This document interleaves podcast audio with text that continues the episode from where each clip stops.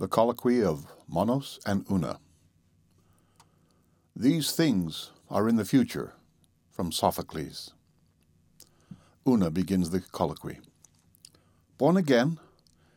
Yes, fairest and best beloved Una, born again. These were the words upon whose mystical meaning I had so long pondered, rejecting the explanations of the priesthood, until death itself resolved for me the secret. Death? How strangely sweet, Una, you echo my words. I observe, too, a vacillation in your step, a joyous inquietude in your eyes. You are confused and oppressed by the majestic novelty of the life eternal. Yes, it was of death I spoke, and here how singularly sounds that word which of old was wont to bring terror to all hearts, throwing a mildew upon all pleasures. Ah, death, the spectre which sate at all feasts, how often, Monos, did we lose ourselves in speculations upon its nature? How mysteriously did it act as a check to human bliss, saying unto it, Thus far, and no farther? That earnest mutual love, my own Monos, which burned within our bosoms, how vainly did we flatter ourselves, feeling happy in its first upspringing that our happiness would strengthen with its strength. Alas, as it grew, so grew in our hearts the dread of that evil hour which was hurrying to separate us forever. Thus in time it became painful to love. Hate would have been mercy then. Speak not here of these griefs, dear Una. Mine, mine forever now. But the memory of past sorrow, is it not present joy? I have much to say yet of the things which have been, but above all I burn to know the incidents of your own passage through the dark valley and shadow. And when did the radiant Una ask anything of her Monos in vain? I will be minute in relating all, but at what point shall the weird narrative begin? At what point? You have said. Monos, I comprehend you. In death we have both learned the propensity of man to define the indefinable. I will not say, then, commence with the moment of life's cessation, but commence with that sad, sad instant when, the fever having abandoned you, you sank into a breathless and motionless torpor, and I pressed down your pallid eyelids with the passionate fingers of love. One word first, my Una. In regard to man's general condition at this epoch, you will remember that one or two of the wise among our forefathers, wise in fact, although not in the world's esteem, had ventured to doubt the propriety of the term improvement as applied to the progress of our civilization. There were periods in each of the five or six centuries immediately preceding our dissolution when arose some vigorous intellect, boldly contending for those principles whose truth appears now to our disenfranchised reason. So utterly obvious principles which should have taught our race to submit to the guidance of the natural laws rather than attempt their control. At long intervals, some masterminds appeared, looking upon each advance in practical science as a retrogradation in the true utility.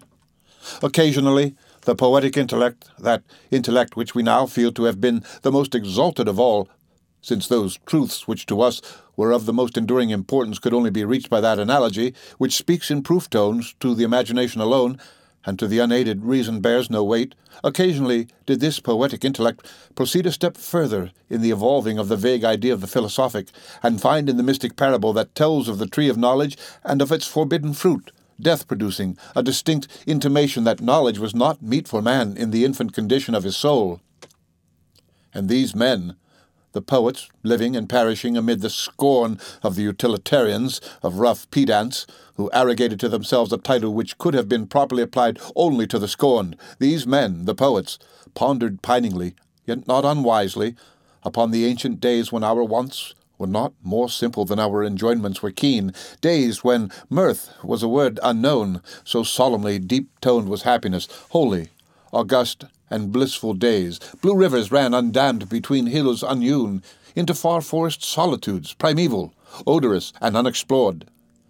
Yet these noble exceptions from the general misrule served but to strengthen it by opposition. Alas, we had fallen upon the most evil of all our evil days. The great movement, that was the cant term, went on, a diseased commotion, moral and physical. Art, the arts arose supreme, and once enthroned cast chains upon the intellect which had elevated them to power. Man, because he could not but acknowledge the majesty of nature, fell into a childish exaltation at his acquired and still increasing dominion over her elements. Even while he stalked a god in his own fancy, an infantine imbecility came over him. As might be supposed from the origin of his disorder, he grew infected with system and with abstraction.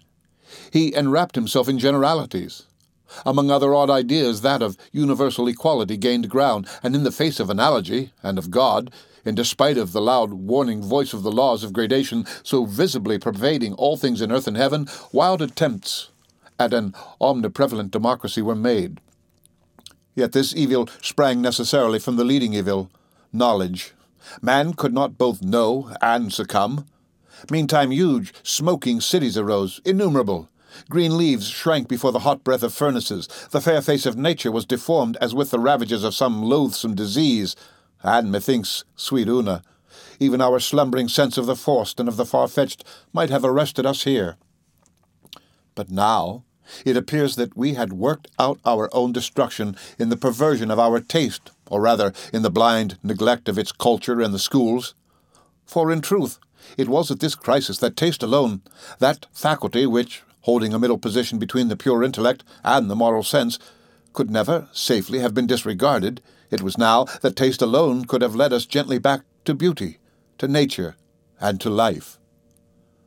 But alas for the pure contemplative spirit and majestic intuition of Plato!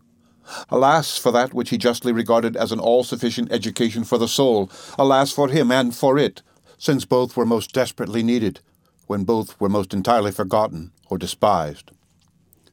Pascal, a philosopher whom we both love, has said how truly que tout notre raisonnement séduit, c'est de sentiment, and it is not impossible that the sentiment of the natural, had time permitted it, would have regained its old ascendancy over the harsh mathematical reason of the schools. But this thing was not to be. Prematurely, induced by intemperance of knowledge, the old age of the world drew near. This the mass of mankind saw not, or, living lustily, although unhappily affected not to see. But for myself, the earth's records had taught me to look for the widest ruin as the price of highest civilization. I had imbibed a prescience of our fate from comparison of China, the simple and enduring, with Assyria, the architect, with Egypt, the astrologer, with Nubia, more crafty than either, the turbulent mother of all arts. In the history of these regions, I met with a ray from the future. The individual artificialities of the three latter were local diseases of the earth, and in their individual overthrows we had seen local remedies applied. But for the infected world at large, I could anticipate no regeneration save in death. That man, as a race, should not become extinct, I saw that he must be born again. And now it was, fairest and dearest, that we wrapped our spirits daily in dreams.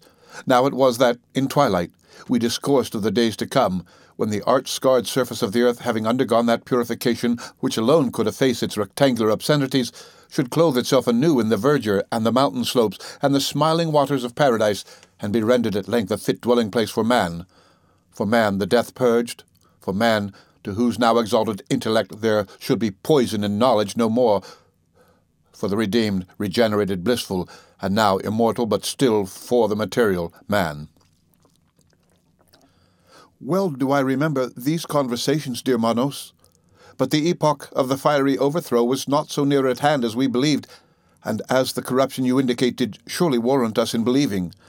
Men lived and died individually. You yourself sickened and passed into the grave, and thither your constant Una speedily followed you, and though the century which has since elapsed, and whose conclusion brings up together once more tortured our slumbering senses with no impatience of duration, yet, my Monos, it was a century still. Say rather a point in the vague infinity. Unquestionably it was in the earth's dotage that I died, wearied at heart with anxieties which had their origin in the general turmoil and decay, I succumbed to the fierce fever.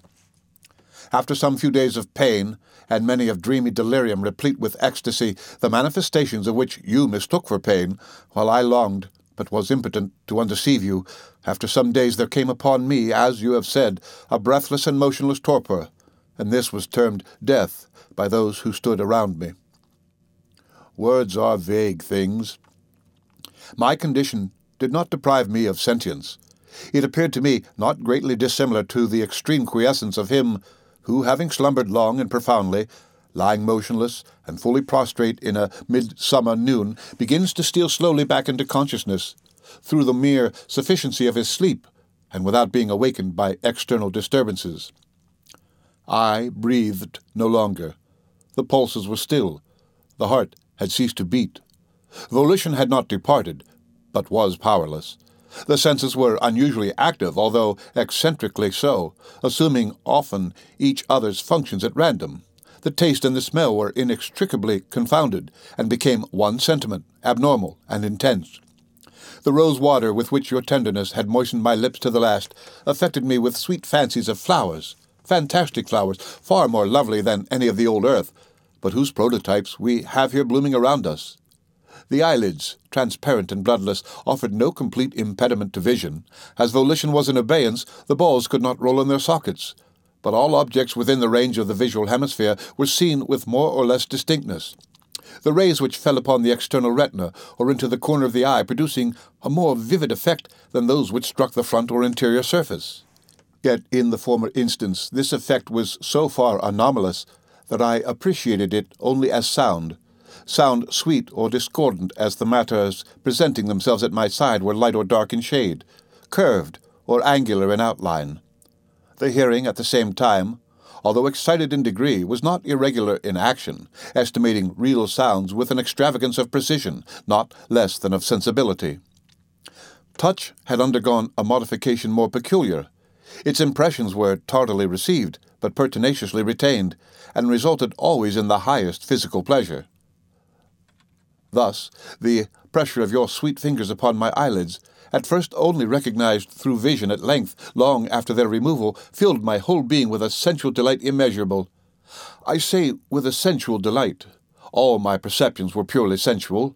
The materials furnished the passive brain by the senses were not in the least degree wrought into shape by the deceased understanding.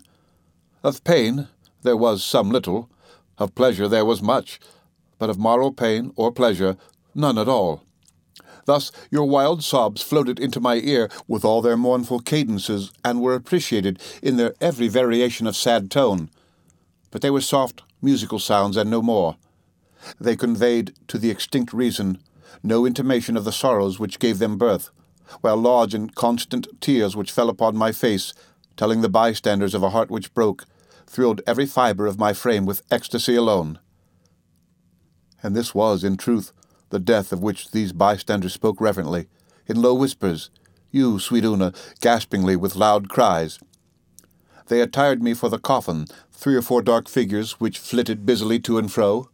As these crossed the direct line of my vision, they affected me as forms, but upon passing to my side, their images impressed me with the idea of shrieks, groans, and other dismal expressions of terror, of horror, or of woe. You alone, habited in a white robe, passed in all directions musically about.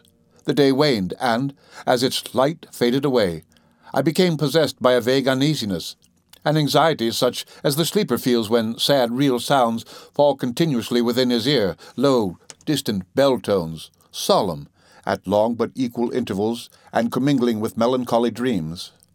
Night arrived, and with its shadows a heavy discomfort. It oppressed my limbs with the oppression of some dull weight, and was palpable.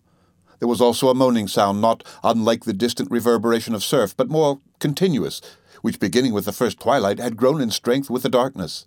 Suddenly, lights were brought into the rooms, and this reverberation became forthwith interrupted into frequent, unequal bursts of the same sound, but less dreary and less distinct. The ponderous oppression was in a great measure relieved, and, issuing from the flame of each lamp, for there were many, there flowed unbrokenly into my ear a strain of melodious monotone. And when now, dear Una, approached the bed upon which I lay outstretched, you sat gently by my side, breathing odour from your sweet lips and pressing them upon my brow, there arose tremulously within my bosom, and mingling with the merely physical sensations which circumstances had called forth, a something akin to sentiment itself, a feeling that, half appreciating, half responded to your earnest love and sorrow. But this feeling took no root in the pulseless heart, and seemed indeed rather a shadow than a reality, and faded quickly away first into extreme quiescence, and then into a purely sensual pleasure as before. And now, from the wreck and the chaos of the usual senses, there appeared to have arisen within me a sixth, all perfect. In its exercise I found a wild delight, yet a delight still physical, inasmuch as the understanding had in it no part. Motion in the animal frame had fully ceased, no muscle quivered, no nerve thrilled, no artery throbbed. But there seemed to have sprung up in the brain that of which no words could convey to the merely human intelligence even an indistinct conception. Let me term it a mental pendulous pulsation. It was the moral embodiment of man's abstract idea of time. By the absolute equalization of this movement, or of such as this, had the cycles of the firmamental orbs themselves been adjusted. By its aid, I measured the irregularities of the clock upon the mantel and of the watches of the attendants. Their tickings came sonorously to my ears. The slightest deviations from the true proportion, and these deviations were omniprevalent, affected me just as violations of abstract truth were wont on earth to affect the moral sense. Although no two of the timepieces in the chamber struck the individual seconds accurately together, yet I had no difficulty in holding steadily in mind the tones and the respective momentary errors of each. And this, this keen, perfect, self existing sentiment of duration, this sentiment existing as man could not possibly have conceived it to exist independently of any succession of events, this idea, this sixth sense, upspringing from the ashes of the rest, was the first obvious and certain step of the intemporal soul upon the threshold of the temporal eternity. It was midnight, and you still sat by my side. All others had departed from the chamber of death. They had deposited me in the coffin. The lamps burned flickeringly, for this I knew by the tremulousness of the monotonous strains, but suddenly these strains diminished in distinctness and in volume. Finally, they ceased. The perfume in my nostrils died away. Forms affected my vision no longer. The oppression of the darkness uplifted itself from my bosom. A dull shot, like that of electricity, pervaded my frame and was followed by total loss of the idea of contact all of what man has termed sense was merged in the sole consciousness of entity and in the one abiding sentiment of duration. The mortal body had been at length stricken with the hand of the deadly decay. Yet had not all of sentience departed, for the consciousness and the sentiment remaining supplied some of its functions by a lethargic intuition. I appreciated the direful change now in operation upon the flesh, and, as the dreamer is sometimes aware of the bodily presence of one who leans over him, so, sweet Una, I still dully felt that you sat by my side. So, too, when the noon of the second day came, I was not unconscious of those movements which displaced you from my side, which confined me within the coffin, which deposited me within the hearse, which bore me to the grave, which lowered me within it, which heaped heavily the mould upon me, and which thus left me in blackness and corruption to my saddened solemn slumbers with the worm.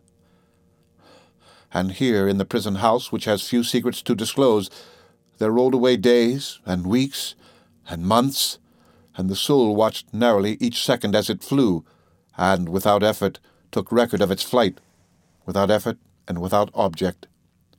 A year passed, the consciousness of being had grown hourly more indistinct, and that of mere locality had in great measure usurped its position. The idea of entity was becoming merged in that of place. The narrow space immediately surrounding what had been the body was now growing to be the body itself. At length, as often happens to the sleeper, by sleep and its world alone is death imaged. At length, as sometimes happened on earth to the deep slumberer, when some flitting light half startled him into awakening, yet left him half enveloped in dreams, so to me, in the strict embrace of the shadow, came that light which alone might have had power to startle, the light of enduring love. Men toiled at the grave in which I lay darkling. They upthrew the damp earth. Upon my mouldering bones there descended the coffin of Una. And now again all was void. That nebulous light had been extinguished, that feeble thrill had vibrated itself into quiescence. Many lustra had supervened. Dust had returned to dust. The worm had food no more. The sense of being had at length utterly departed, and there reigned in its stead, instead of all things dominant and perpetual, the autocrat's place and time, for that which was not, for that which had no form, for that which had no thought, for that which had no sentience, for that which was soundless, yet of which matter formed no portion, for all this nothingness, yet for all this immortality, the grave was still a home, and the corrosive hours co-mates. The End of the Colloquy of Monos and Una by Edgar Allan Poe. Read by Rick Kishner for Lit2Go on the web at fcit.usf.edu.